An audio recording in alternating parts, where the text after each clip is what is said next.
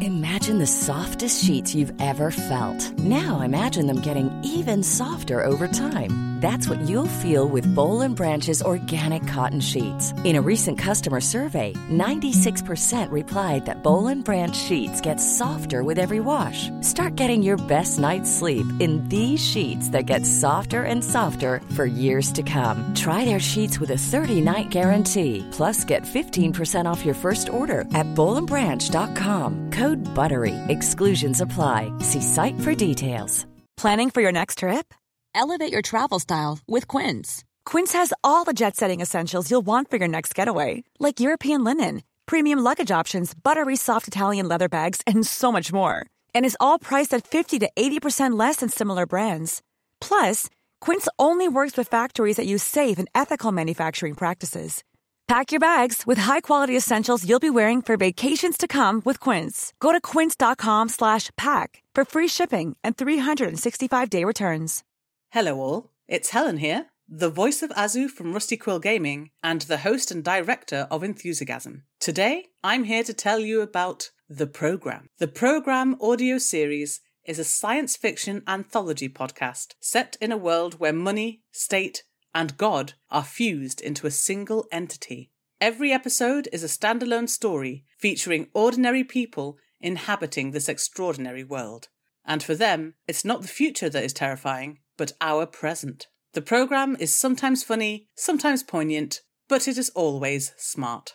Find out more about the programme at www.rustyquill.com or www.programaudioseries.com or search for the programme audio series wherever you listen to your podcasts. Have fun and enjoy the episode.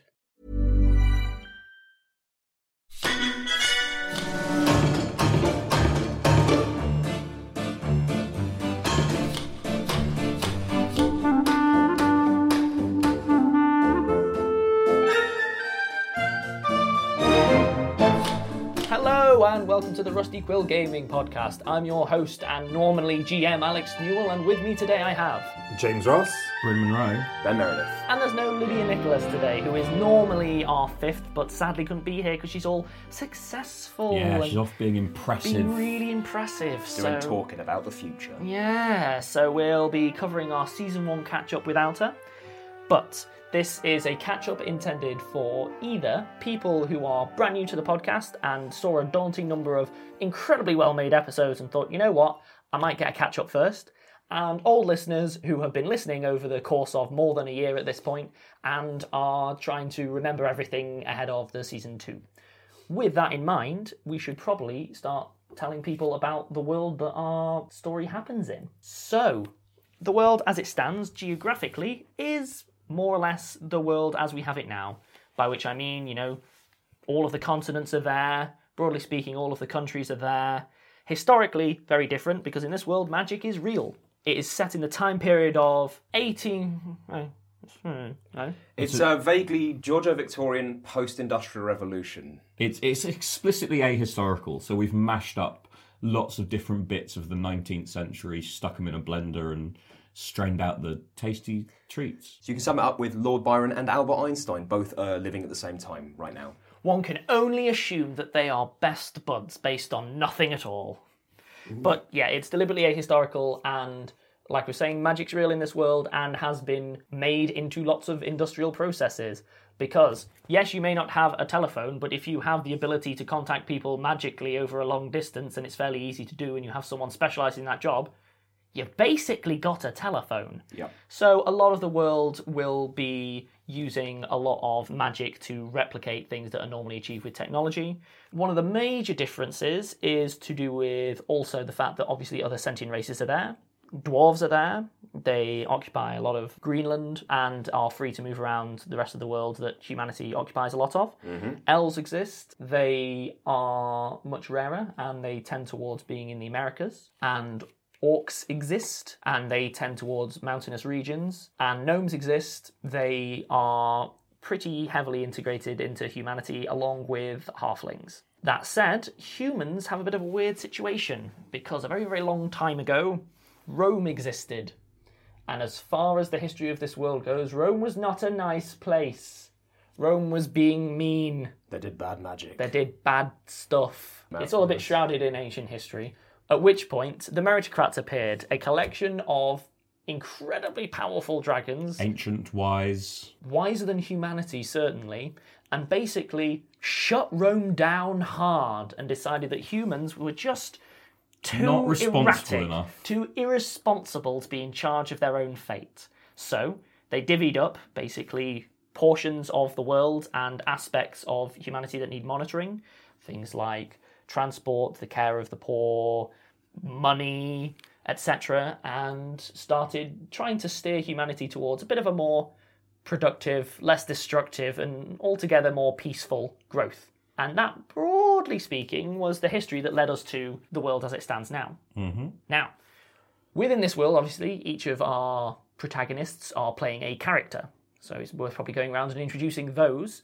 Who do you play, James? I play uh, Sir Bertrand McGuffingham, uh, who is a powerful knight, and mechanically he is a fighter. Is his Mm-hmm. his class? His class is also aristocratic, um, and he is uh, the now orphaned uh, last uh, son of the House of McGuffingham.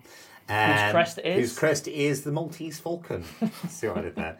And in terms of his personality, he is very much um, Boris Johnson without, you know, the, the touch of the interests of Bigot. the uh, working man. Yeah, I mean, he's, he's a terrible human being, but he is um, he is a, a no- noble and proud hero and representative of the House of MacGuffingham and its grand traditions because of um, and regular listeners will know um, a, uh, a contract which uh, governs his inheritance. Basically, the House of MacGuffingham is in debt up to the eyeballs and, and then a well little bit beyond. further. Yep. Um, and uh, so the conditions of uh, the credit that has been extended to it are uh, part of a, a supernatural contract um, with a sinister law firm of uh, creepy looking gnomes. Harkness, Harkness, Darkness, and Sphinx. That's the one. Sound like lovely chaps. Yep. so uh, if uh, Bertie has to uh, has to adhere to the terms and appear um, publicly heroic um, at all times, uh, otherwise he'll be uh, exiled for all eternity to a flaming poo dimension. Effectively, you are the least chivalrous person ever held by a Damoclesian sword to the most chivalric code of conduct possible. Yep.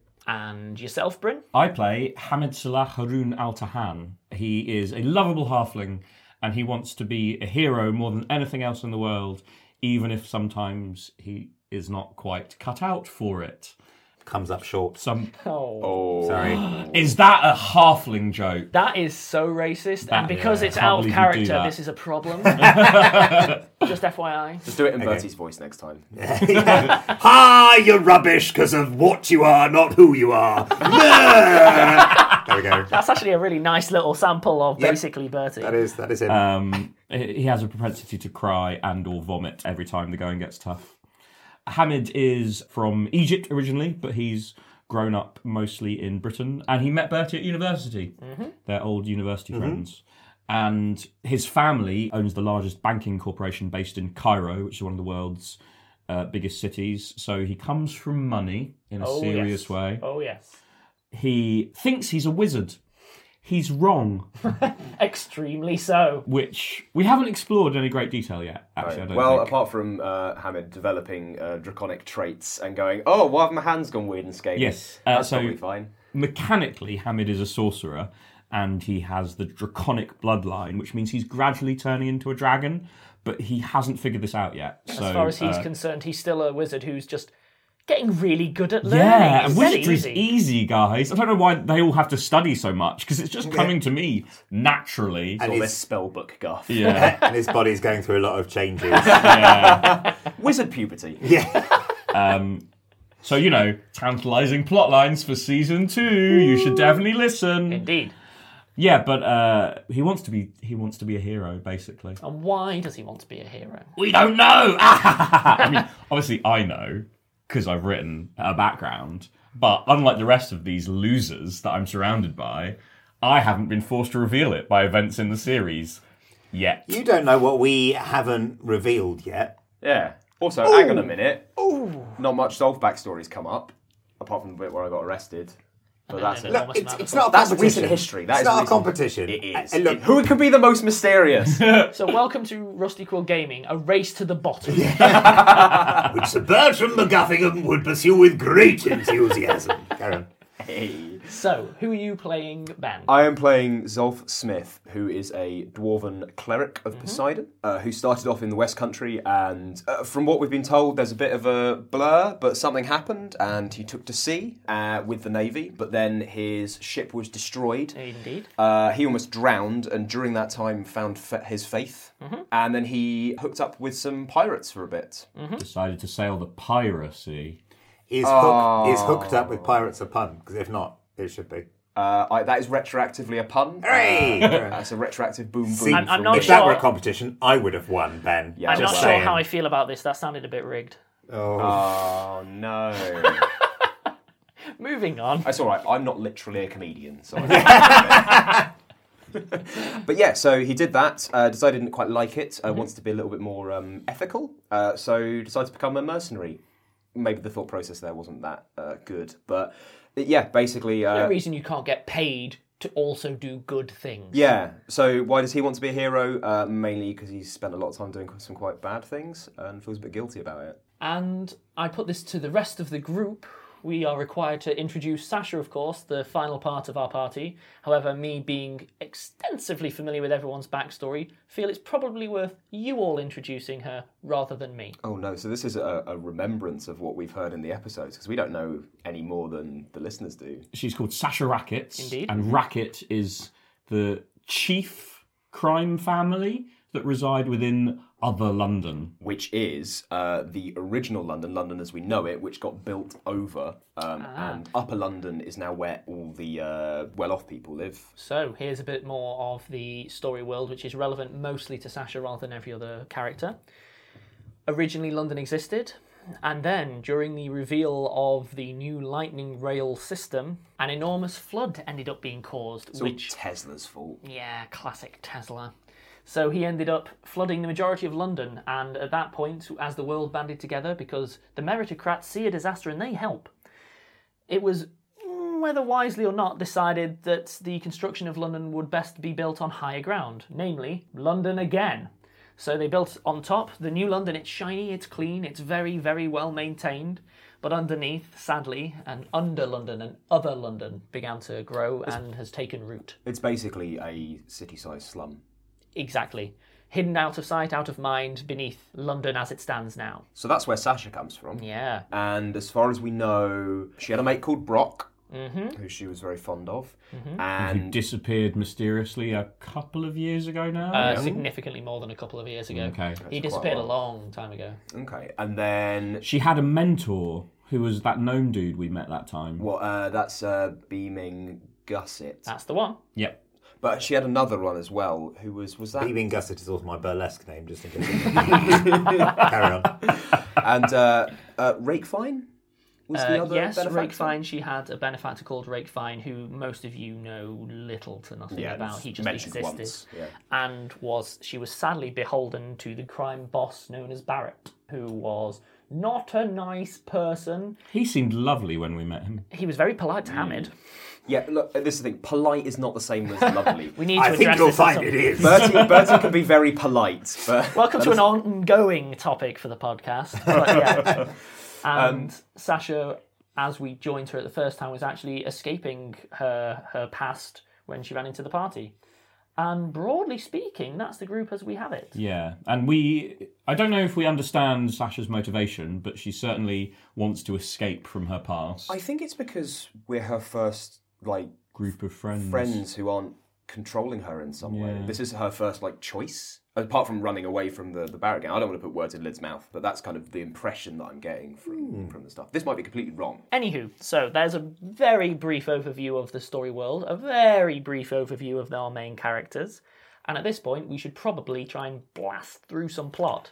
There's a lot of it, so Yeah. you have to remember 53 episodes, I believe. We are going to be going through this at some pace. So let us start with where did we meet our characters? So basically, fate brought us all together. Zolf was running a mercenary company, uh, which Starting a mercenary company. starting a mercenary company, uh, which Bertie signed up for, Mm-hmm. and they bumped into Sasha in the street as she fled from a pair of Barrett's thugs. Hamid basically just wandered past and seeing Bertie, his o- his old uh, university mate, he he decided to join in as well. Let's let's not skim past the gritty detail of Hamid having gambling away himself, depressed. I think we can definitely skip over just that pretty happened just detail. just happened to I think in it's a depressed barely relevant. slump run into an old mate and decide it might be time to do something about his life. I mean, just just throwing it out there. Basically, Hamid's sad. Let's point and laugh.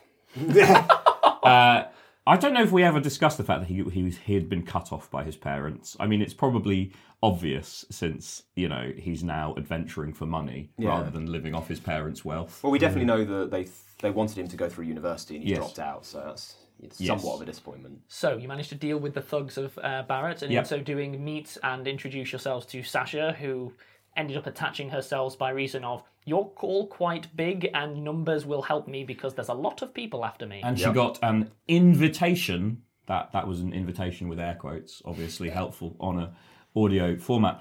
Um, an invitation from Barrett to go and visit him and talk about the situation. So the four Again. of us decided to go to a party at Edison's house instead. I believe you were corralled into that by a previous associate of Zolf's known as. Harringay, That's the one. And yeah, they he needed. hired your mercenary company to run security at the party. basically, and we did really well. Hmm. Nothing went wrong. It was great. It was a The really end. good party. The guys. end. Yeah, that's that, that's it. That's the rusty It quill. was an excellent party, the creme de la creme.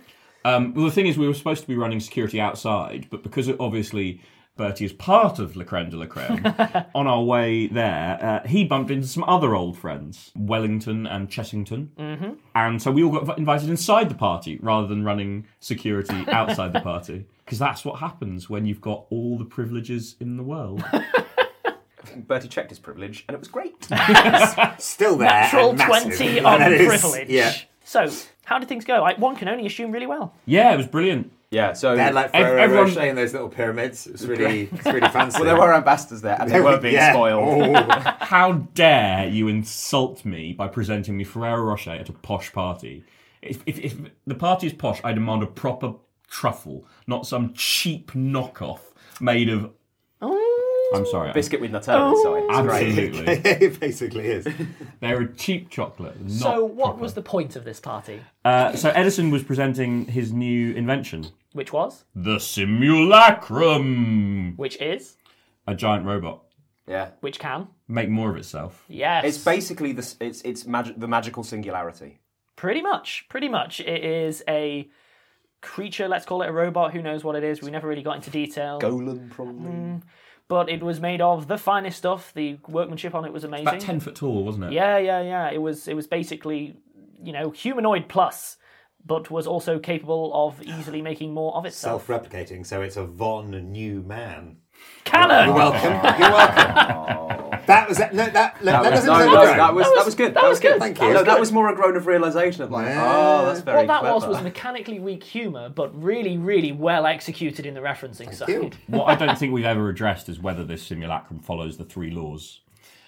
Well, Which is why, why important didn't to we me. address that? Because I mean, surely you'd have had chance during the so auction. okay uh, the reason you know the, the reason that things didn't necessarily go according to plan is because the security team hadn't necessarily been doing their jobs and so the room exploded a little just a little bit Well, people exploded the room. There was an attack, and during the confusion, Everything and they- exploded. everything exploded, and they stole the simulacrum along with a notebook that Edison had, and also killed him. Yes. So the simulacrum disappeared, and I believe you all helped rescue a bunch of people. so yeah we we woke up and the room was on fire Mm. which is never the nicest way to wake up um, some of these terrorists were still in the room the bombers so we fought them we tried to chase them Sasha chased them down. Sasha chased them but- quite successfully compared to the rest of us. The, the other of us spent most of that fight desperately trying to evacuate the few remaining alive civilians. So you did a decent enough job. Sadly, Sasha's pursuit got a little bit curtailed because they had made preparations. Turned out it looked like they had escaped underground from beneath the stage and blew up the route behind them. So you managed to escape that region, rescue a bunch of people. Yeah, so Hamid and Zolf teamed up to save a bunch of foreign diplomats Mm-hmm. that had been at the uh, presentation, whereas Bertie, along with his good friend Colgate, Successfully killed successfully a saved piano. Lord Byron from the flames. True. And after that, I believe we ended up being outside. Uh, and in the fallout, Haringey had an extra job for you, I believe, for your mercenary Mm-hmm. band. Yeah, he decided to deputise us and have us investigate the bombing because the rest of the London security forces would be dealing with other bits of the fallout. And quite because- frankly, an enormous amount of the people in charge of all of that are were dead or injured. yeah, uh, Not right, not including The head of the the meritocratic forces Yes. was at that party at the because the time. British royal family no longer exists, as far as I understand. Well, they're part lizard anyway. so- So how did that go? Your investigation? Re- uh, I mean, kind of well. Uh, we went into the sewers, swam in a lot of poo, Yeah, that, that um, happened. but managed to retrieve the uh, most of the physical form of the simulacrum, Having found it had been dismantled. pretty much. Yeah, and dumped into the sewers. And you didn't even collect all of it, just as much as you could. Yeah, and then, that'd be Yeah. fine. But you did provide Harringay with the instructions of where to dredge for the rest. Yes, Uh, and we don't know if that dredging project ever bore no, we've been quite smelly, smelly robot fruit. yeah, kind of kind of busy. That's my other burlesque name. smelly, smelly robot fruit. It's a spin off, it didn't do so well. Good grief. but I believe that also finally brought you into contact with Other London for the first time briefly. Yeah, a little bit. But then we kind of went up, handed it in. And then yeah, and then Haringey said we should continue investigating because we, we sort of worked out that the the people who dismantled and dumped the simulacrum had headed down into other London, and we thought that our new friend Sasha, who knew other London very well, would help us follow the trail there. Although she was, let's shall we say, reticent to return to a place that was full of hostility and clearly incredibly dangerous for her. But we did it anyway. Well, we were getting paid at that point, and Exactly. the shiny shiny currency helped. Persuade her. So yeah, we went down and uh, unfortunately uh, got ambushed by Barrett's gang. After I think we mucked around with some staircases for quite a while, but Turns out eel in a bun makes for less effective weaponry than you'd initially hoped. true. yeah, our stealthy sojourn into other London was not stealthy. And again, Uh, to, to, I'm re- incredibly stealthy. What? Shut up. to represent for Sasha, by the way, she was doing an excellent job, was, by the yes, way. that's true. Oh, She was just yeah. hamstrung by an The rest- enormous amount of aristocrats walking through a slum. Mm. The rest of us were not so much fish out of water as giant, shiny metal objects in water, and all the fish were looking at it going, What the hell's that? Yeah, it didn't go well. Uh, yeah, so we got dragged off and taken to Barrett's headquarters, Mm-hmm. which is exactly where Sasha never ever wanted to go again. So that went well for her. Yeah. Yeah. So we're up to about episode 11 now, and I'd just like to say I think episode 11 is really strong. There's some lovely character moments for every. For all four people in that episode, that's the episode where we chat with Barrett. I liked And that one. If you're doing some sort of sampling of season one, It's a good one. It's to a nice early have a- one that I would recommend listening to because I, I felt like it was the first episode where I went, oh god, this is quite good, isn't it? Well, thanks, God. Well, Another event in episode 11 that I should mention, which again, it may be relevant in season two, I just don't know yet. It depends on how willing Alex is to torture me. Is that Hamid ends that episode with a magic ring as a gift from Barrett. It's a ring of communication of some kind, which he cannot remove. The deal being that he would be willing to take that ring in exchange for a bunch of information. Because what did Barrett happen to know? Where all of Where the people you were searching for was. Everything was going on. Because Yeah. Barrett knows everything that's happening. how down there. convenient. If Hamid needs to contact anybody through it, he just holds up to his face and goes, ring, ring, ring, ring. Oh. Oh. Two out of ten. Try it. Ah. No, that was brilliant. That was genuinely very good, Alex. That was It's simple Awesome. and effective. yeah. And you happened to run into an incredibly sinister, cowled figure at Barrett's as well, didn't you? Oh yeah. Again, a dementor. Basically, it was a de- it was a big spooky dementor. Oh, he had a horrible voice too. uh, knew some secret things. Uh, it did some whispering into Yeah. Barrett's ear, and, and, and it got a bit mystical and odd. yeah, I feel like I feel like there's stuff in that episode that is going to come back into the plot at some point. I'm But- sure there will be Oh, It no hasn't ramifications for yet. any characters for anything that's Hmm. ever happened. But then, then there was episode 12, and episode 12 features everyone's favourite NPC. Yes, so this is another case where things got made canon whether that was going to happen or not. Because You're welcome. You're welcome. You named him. Yep. We stopped off at a tavern and accidentally invented eel quiche. Yeah. And you ran into Greg. It was Ah. Greg. Oh, Greg. Greg, in, innkeeper extraordinaire. Yes. So after our brief stop at the pub, um, we carried on to the terrorist compound. So there were a couple of guards out there who had attack dogs, and Well, then they had one attack dog. one attack dog and one incompetent dog. yes, And guess who Bertie picked? so using using advanced eel in a bun skills you- And being a statue. and oh, Yeah. how could I skip that? Bertie, the human statue. Still needs a spin off. a So fun sitcom. let's, let's dip in then. It's just him standing still. Yeah, it's for just, an it's hour. just, it's just, it, it's really easy because it's just one sound bed and that's it. Ah, yeah, yeah. It consisted of Bertie pretending literally to be a statue as the guards approach. And doing it extremely well. doing an yeah, amazing Oh, yeah. job so that you could get the drop on them, ambush them, and then in the process somehow tame an attack dog to be your bestest buddy ever. That that fight was brutally efficient, unlike every other fight we'd had up to that That went point. great. Well, because at the time, I think I think we were all feeling a bit bad. because Yeah, we got that we were so completely incompetent. stomped, and then yeah, just took him down in like two rounds or something.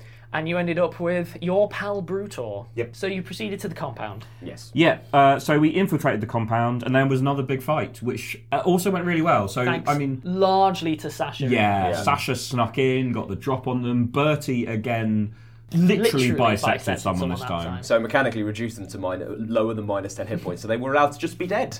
And Sasha, meanwhile, coming up sneakily from up top and coming down, managed to take out the incredibly well constructed, hours spent uh, NPC magic user Before before it could do pretty much anything. anything. She squashed the boss. I think it was two crits in a row. Um, Yeah, it was something. It was- it was horrible. horrendous. Um, Hamid spent most of that fight vomiting in a corner. Although I believe there was a massive explosion. Um, Yeah. Oh yeah, yeah, yeah, jumping the am I gun. jumping the gun? I So apologise. after we'd taken down all the enemies, we started to explore the compound. Of course you did.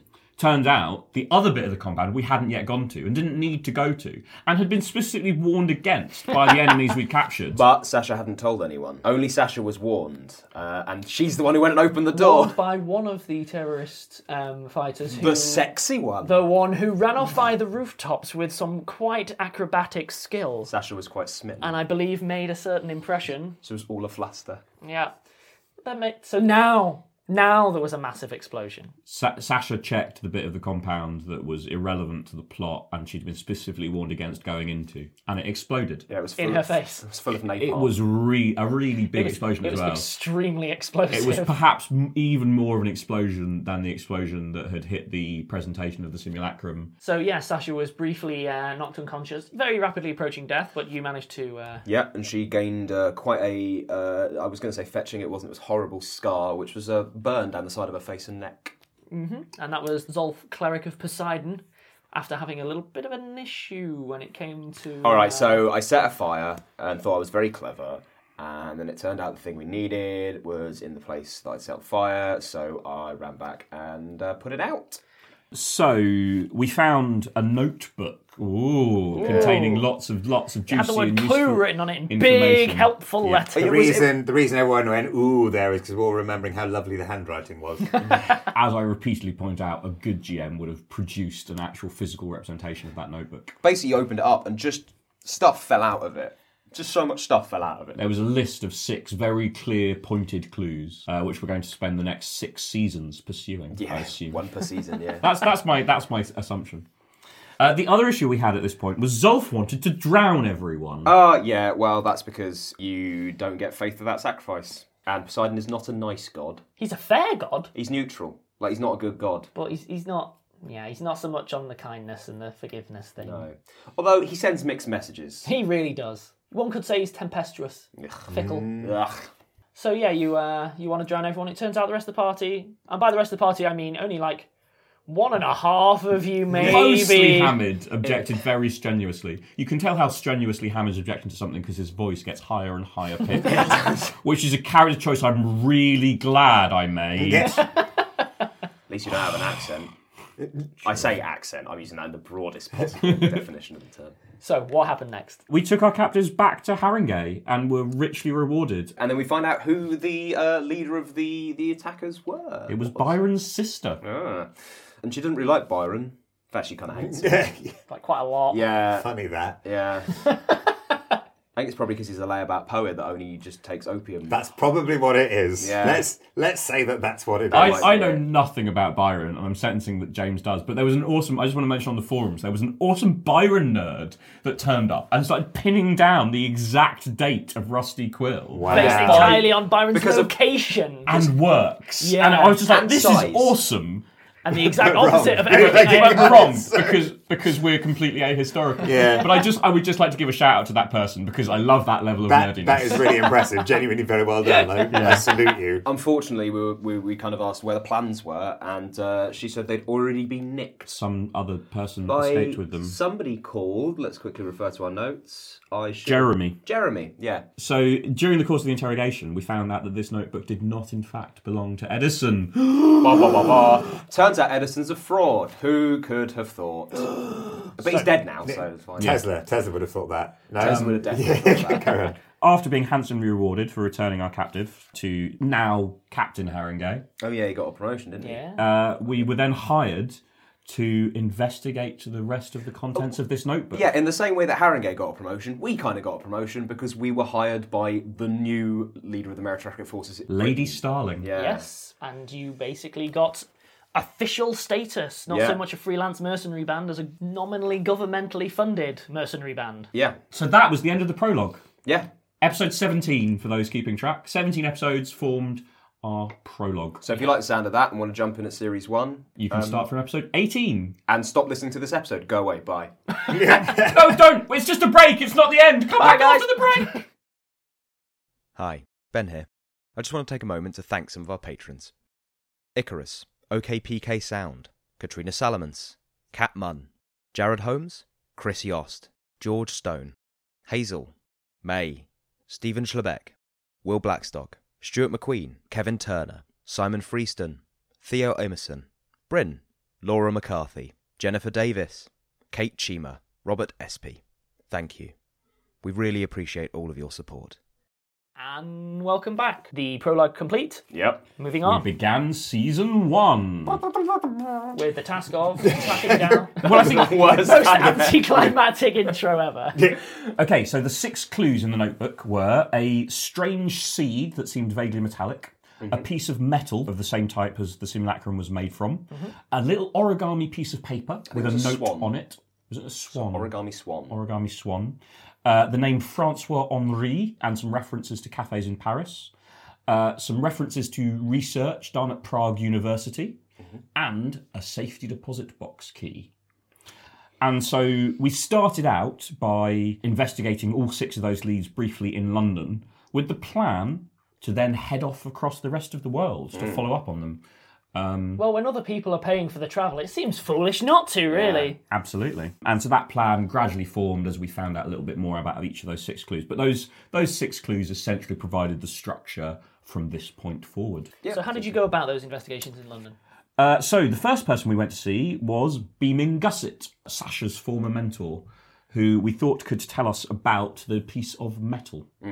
As he was quite the dealer in artifacts, mechanisms, and all things intriguing. Absolutely. Uh, as we got we got a little uh, insight into some of Sasha's past. sadly finding, I believe, Beaming Gusset's shop a little bit ransacked by uh, Barrett Associates. Yeah. Um, Although he seemed comparatively unfazed. Yeah, well, they hadn't got they hadn't got any of the good stuff. Nah. Kept that in the back. And then there was something weird about your ring. Yeah, um, I had a ring which, unbeknownst to me, had the um, sim like the family crest of the of Rake Fine. Apparently so. Yeah, and he accused me of, of lying, and I got very uh, sulky. Uh, but it turned out no, I got that ring from uh, home, and that's all I would say on the matter. But Beaming could confirm that that was definitely. did the confirm that I trade wasn't a liar because Sasha very briefly had a bit of an existential crisis of going, "Oh no, these people I know and now kind of trust have lied to me all along," and she, place. Friends are impossible! yeah, very briefly almost Uh-huh. We're shattered her massively, world. we're so- massively underselling that moment, by the way. She she handled that really well. I, f- I feel like Uh, Lydia's generally really good at handling uh, Sasha's um, sort of issues with trust. Lydia's really the most talented person in the podcast. I mean, if, if she's you're too not- talented to be here. If you're not finding this interesting, I would say it's mostly because Lydia's not here. So you should still listen. I to genuinely every single, believe that. single episode which Lydia is in, even if you don't like this one. I agree. And one of the things that Beaming Gusset covered as well was gave you a bit more info about the nature of the ring on Hamid's finger. Uh, that it probably wasn't directly harmful. Yeah. I think is the best he could say. And he told us that this, this piece of metal from the notebook was Damascus adamantine.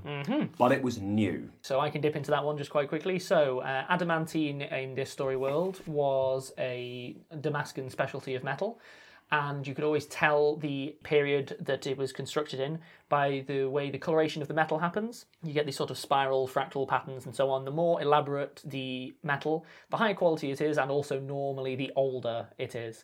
And this was interesting because it had little to no markings on it. And given that adamantine hasn't been made for a very long time, that means that whatever was happening in Damascus was very exciting for Beaming and for Mm. Sasha, who were into their uh, materials and their mechanisms. But that also meant that you were a bit struggling for where that could have been sourced from within Damascus. Yep. Mm-hmm. Basically, we decided we'd probably need to go to Damascus at some point Yep. on our grand world tour. Next, we headed to the British Museum Yep. to ask about the piece of paper. And the, the main reason we went there is because Bertie thought he'd met somebody at a party who happened to be the curator. of the British Museum. Was quite drunk, so didn't remember any of the details at all. Whoops. I think it was uh, your phrasing was it was crystal clear, and that crystal was the crystal of a decanter after being emptied of wine. yes. I, that sounds like me. Very good Um, turn, very good turn of It was phrase. both pithy and entitled, so it sounds about right. In Bertie's mouth. All right, carry on. Yeah. yes, so we were in the British Museum. Uh, uh, we, We were going found to- out very quickly about the piece of paper, but then we got into a, something of a scrape. It was Brutor's fault. so let's go through what the paper, what we Oh, found yeah, with we the paper should do that. first, and then we'll go into, you know, Not the much, slight really. distractions. Yeah, just that we we got a location that basically we got told we'd have to go to Japan to find out more. Also, was interesting the fact that the little symbol drawn on it was in squid ink. Yes. Was another detail that was mentioned. Yes. But that's kind of all we got about it. Because Brutor, you know, by this point, Bertie's fast friend, who he's been teaching him how to be people, Well, it's or important beginning to. to mention where this accident happened. in the MacGuffingham Wing. Yeah. That's an extra pun there because the Falcons. So tell us about the MacGuffingham wing there, James. Very fancy. I, I didn't do the catch up, so I honestly can't That's fair remember. I enough. probably asked these. I'll, uh, guys. a- as, I'll, as as as I listened to it like Yeah. uh, a couple days ago. So um, we went in. It's basically got all of the um, artifacts from uh, Everard's adventures. Uh, Yes. These include a flesh golem in a big tank. Yep. Uh, it's basically Frankenstein, but more gross. Frankenstein's monster, sorry. We had a couple of staves from some witches. We had some urns, which are supposed to have uh, the spirits of the bandit lords in them. Nefertiti's Nefertiti's shawl. shawl, yes, which is an artifact that there's a kind of 50 50 chance that you'll put it on and it will suck all the life out of you. Or Or if you're the next person to put it on, it will give you the life it just sucked out, but you can't take it off or you die. Bertie was quite interested in that one. but yes, uh, so Brutor was snuffling around the uh, magical staves. And broke everything. But yeah, he knocked one over. It fired into the uh, the vases, and they shattered on the floor. And releasing, a spooky skeleton popped out. Actually, three of them did. it was the bandit lords of the Parisian catacombs were Yeah. released from their urn, One of them had a crown, the others didn't. and you proceeded to absolutely annihilate Yeah, um, them. there was this whole like episode cliffhanger where they popped out and then we just completely destroyed them. They didn't even they didn't do much damage. They Hmm. couldn't yeah, they were just rubbish.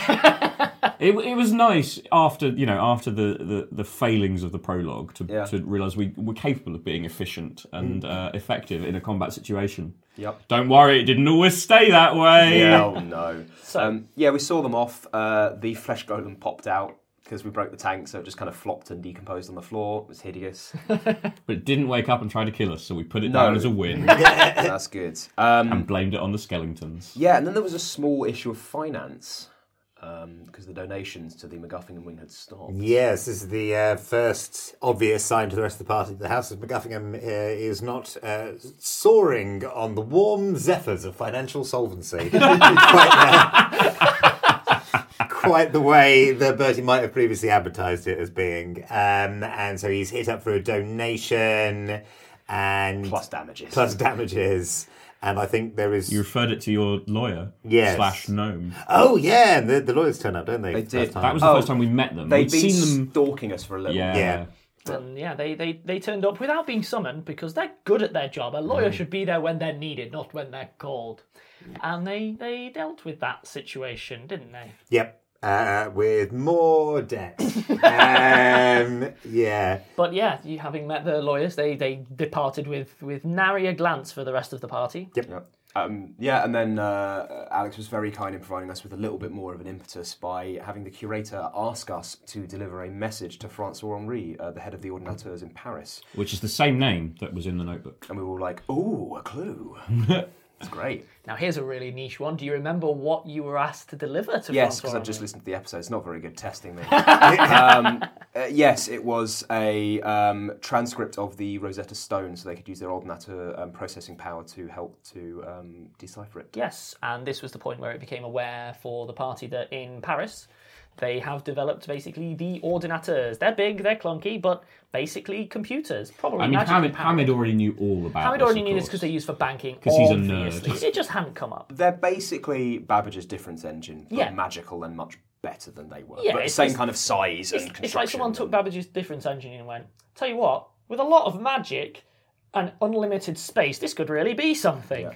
And it's also worth mentioning Ada Lovelace was uh, mentioned and credited when that was brought up. So once we'd escaped the British Museum, uh, we we next headed to the local branch of the Outer Hand Bank Yep. to investigate the safety deposit key, and we found that it linked to a deposit box in Cairo. Yep. So Hamid is ha- going to have to go home and face the music slash his parents. Although there was a brief digression there, as Byron wandered in, loudly declaring he was Byron again and again. Yeah, it's weird that. It turned out he was Figgis impersonating Byron to try and rob the bank. Yeah, because Bertie turned up, went, "Oh, I know Byron," and Figgis went, "Oh no," and just ran for it. It was terrible. He was There awful. was a- I don't know why you ever hired him. what were you thinking? Pretty bad. Yeah, so there was a climactic high-speed chase involving carriages and jumping, and I stayed inside and got drunk, yeah. Yes, you did. very drunk. Um, yeah, so we caught him, brought him back. Everyone was like, "Oh, brilliant! You're well good," and that was great. And I believe there was a nice little moment for Hamid there as well. Oh God, yeah. He got a poignant present from his parents. Uh, A slightly outdated present, I believe it was. Yeah. Yeah, because it was a, from a time when they still had faith in him. Oh. Basically, had a note saying, I'm sorry, I'm just having some feels over here. I'll be back with you in a minute. basically had a note saying, We're really glad that you're still sticking with your studies and going through university. It was supposed to be sent on orders. Those orders were never given. We love you very much, but extremely conditionally, provided you meet these conditions, which you are definitely going to, and we aren't going to fail at all. Yeah. But here are some magic sleeves. Yeah. They're great though. Makes him uh, he can just wear any costume he wants. Yep. Brilliant. So, our final stop on our whistle stop tour of London, following up on these clues, was to go to Kew Gardens to ask about the strange and mysterious magical seed. Yeah. So uh, we headed over. Uh, Sasha had a bit of anxiety about the city going away um, and the whole countryside thing being She'd quite. barely open. gotten used to the sky, and then you took her to the countryside. Wasn't Well, that? you say the countryside as well. It was Q. which in that period was definitely countryside. Ah, it was. Oh. You're back on board, Brit. Uh, also, I mean, actually, if we think about it, it doesn't make any sense because Upper London would have. Anyway. Yep. Um, but yeah, so that happens, and uh, we go to Kew Gardens. We meet Colgate on the steps, and he helps us. to point out, uh, Colgate being one of the people that you helped rescue and helped keep people alive during the bombing of the presentation of the He's like simulacrum. a, a pretty stand-up guy that Bertie knows, one of Mm-hmm. his friends. Um, so yeah, we go in. Uh, we meet. We meet uh, George Washington Carver, Mm-hmm. who is currently. Uh, very early on in his career, he's quite Indeed. young, Yes. and was in an internship at Kew. Yes. um, and he was working as Gregor Mendeley's assistant. yes, again, And that's who we meet. ahistorical. Yeah. ahistorical. There you go. But yeah, so so we did that, but we found out that Mendeley uh, had unfortunately been missing because there was a problem with the heating. He went down with a party of people, and they hadn't returned. Uh, so we very bravely offered to uh, go get him, mainly because that would be quicker. yes, That was why we were so brave. Was just because we didn't have Genuinely, time yes. to wait. Uh, so yeah, that uh, we then went down, and it was we found ourselves in a very spooky basement. It was really atmospheric and cool. If you've listened to our other podcast, the Magnus Archives, you may realise that Alex is really good at atmospheric, creepy horror. And this was him using some of that expertise to provide to Rusty Core Gaming. So if you like that kind of thing, you could always go and back and listen to these Kew Gardens episodes, Yeah. which were episode numbers. Uh, so twenty-one onwards. So twenty-one through twenty-four. Don't listen to it for the character or the story. Just listen to it for the audio effects. Like that's the main appeal of I mean, the that's, episode. mean, that's I've all definitely- I do. If I could, I'd mute all of your Yeah. speech and just have the soundscaping. Um, yes, so uh, we go down and we're very confident and we think it's going to go really well. Then we get attacked by two swarms of mandrakes or like weird mandrakey kind of root seed things that are awful and make us really nauseous and you can't stab that well. Yeah. So they almost kill us. And then Sasha, again, representing Sasha in here. Yeah. She almost single handedly deals with No, that. she single-handedly dealt with. it. Yeah. Like The rest of us were incompetent and useless. we just didn't have the tools for the job. yeah. I think No, I, no Hamid, area effect weapons. Hamid ran away. Both me and Bertie got both Zolf and Bertie got stuck. And did Bertie go down? I think Bertie went down. You So all went Yeah. down at one point, I think. Um, so it was all very bad. and but Sasha managed to rescue you all with some expert bombing. Bombs, yeah. Anyway, so lots of things happen in there. Um, it's all very spooky. There are lots of corpses we find. Uh, Hamid almost dies because he walks too uh, too close to a frigid moss. Yeah, the weird cold moss. Yeah. Because obviously a bunch of the samples in there have all been just like accidentally released and all Yeah. that kind of thing. So yeah, um, we have an argument. Uh, Zolf wants to uh, leave. Hamid doesn't because he wants to be a hero. Uh, so Zolf sulks and gives him leadership temporarily. So yeah, uh, and then Sasha is And doesn't he do a wonderful job of it? That's he? definitely what I remember. Any dungeon you can walk away from. Yeah. but basically, more in the uh, in the thread of Sasha doing everything. Sasha then walks into the uh, main room with lots and lots of tanks. There's something horrible and big shuffling around, which is assumedly the main antagonist of this dungeon. Correct? Uh, she stealths it and then finds somebody hiding in a uh, tank uh, from the big shuffly monster. Yes. One can assume it's uh, Mendeleev because he's the NPC we need. Um, it'd be a bit of a rubbish dungeon if he was dead. Game design 101 with Yeah. Ben. Yeah, and uh, after that, she warns us about the thing, and we completely destroy the big monster. You trounce it. Yeah, absolutely Even trash it. with its support by the sort of plant zombified versions of other NPCs that were down there at the Oh, Yeah, time. that's what happens to You- people who died. You And it it, it, it it quite effectively took Bertie out of the fight as well by constantly pollinating him or something. Oh yeah, he spent most of his time stunned. dazed and stuff. yeah. Yeah. And yet the, the rest of us took it down. Yeah, yeah. So then we, we get Mendeleev out, um, get him back up to his office. He's very, very uh, thankful. Uh, pays us, gives us a bribe basically to not tell people that Q He massively screwed rewarded up. us for our heroism. Yeah, there's a little bit of friction between those two. Your mileage may vary. Yeah. but yeah, so basically we cover that up and we go and chill out at Hamid's after that particularly harrowing ordeal. Well, we tried to go home and chill out, and who was there waiting for us? The most But lovely the person most ever. irritating NPC of the campaign oh, so he's far. such a nuisance. Oscar Wilde, what a Yep. guy, what a man. I love him in real life. I hate him in this game. Men he's want really him, women want to be irritating. him.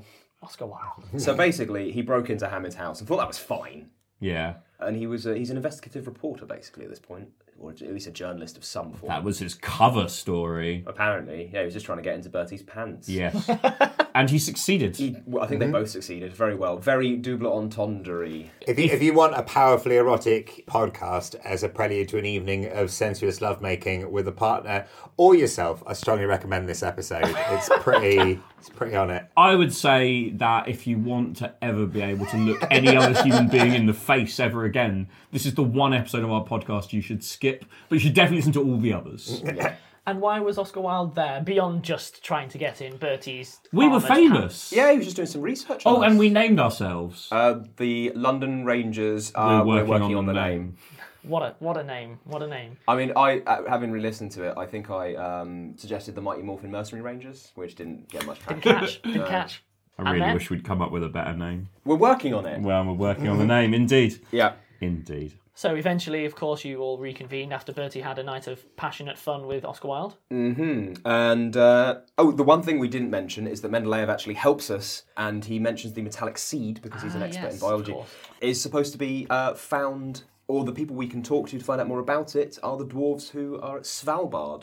Yes, the dwarves trade in seeds, rare exotic plants, and etc. All at the point of Svalbard. Yeah. Also, because there's something you might not know about the real world, that is where the International Seed Repository is. Yeah, where they keep all the seeds just in case it all goes wrong. Basically that. So that we can rebuild after the apocalypse. And at that point, we're going to have to end this episode here, this catch-up episode. Obviously, we'll be back for the rest of what's been happening. Yup. But There's on- just so many episodes, guys. We couldn't do them all at once. quite a lot. So we will return as soon as possible with the second part of this catch up. But until then, bye guys. Bye.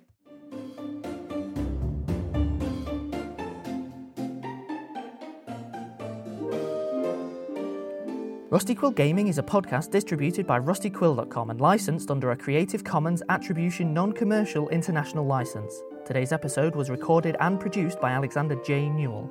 To comment on episodes, make donations, and view links, images, videos, and show notes, visit rustyquill.com. Rate and review us on iTunes. Visit us on Facebook. Tweet us on Twitter at The Rusty Quill or email us at mail at rustyquill.com. Thanks for listening.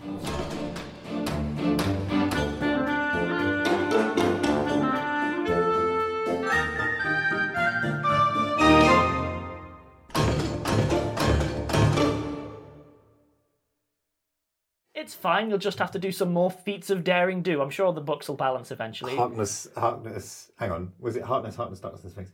Harkness, Darkness. Butterscotch schnapps. It turned out he was Figgis impersonating Byron to try and rob the bank. Yeah, because Bertie turned up, went, "Oh, I know Byron," and Figgis went, "Oh no," and just ran for it. It was terrible. He was There awful. was a- Uh, I don't know why you ever hired him. what were you thinking? Pretty bad. Turns yeah. out when you have a startup, you just take anyone you can get hold pretty of. much. Bryn. But yeah, so what happened was there was a, a climactic uh, high speed. Wow. There you go. wow. No, no, no, no, no. I, I, I think we need to all process that burn that Alex just laid on me because it's going to be smarting for weeks. wow. I don't have to be here. I could leave right now. Just, just you know, you'll have to untie yourself. yeah, leave, but, you know, leave the mic. Even when we're on a budget, we still deserve nice things. Quince is a place to scoop up stunning high end goods for 50 to 80% less than similar brands. They have buttery soft cashmere sweaters starting at $50, luxurious Italian leather bags, and so much more. Plus, Quince only works with factories that use safe, ethical, and responsible manufacturing. Get the high-end goods you'll love without the high price tag with Quince. Go to quince.com slash style for free shipping and 365-day returns. When you need mealtime inspiration, it's worth shopping Kroger, where you'll find over 30,000 mouthwatering choices that excite your inner foodie. And no matter what tasty choice you make, you'll enjoy our everyday low prices, plus extra ways to save, like digital coupons worth over $600 each week. You can also save up to $1 off per gallon at the pump with fuel points. More savings and more inspiring flavors make shopping Kroger worth it every time. Kroger, fresh for everyone. Fuel restrictions apply.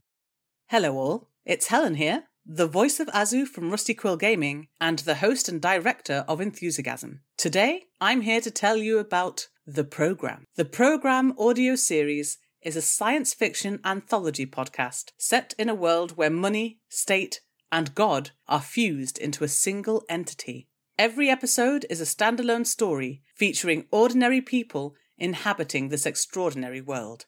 And for them, it's not the future that is terrifying, but our present. The programme is sometimes funny, sometimes poignant, but it is always smart.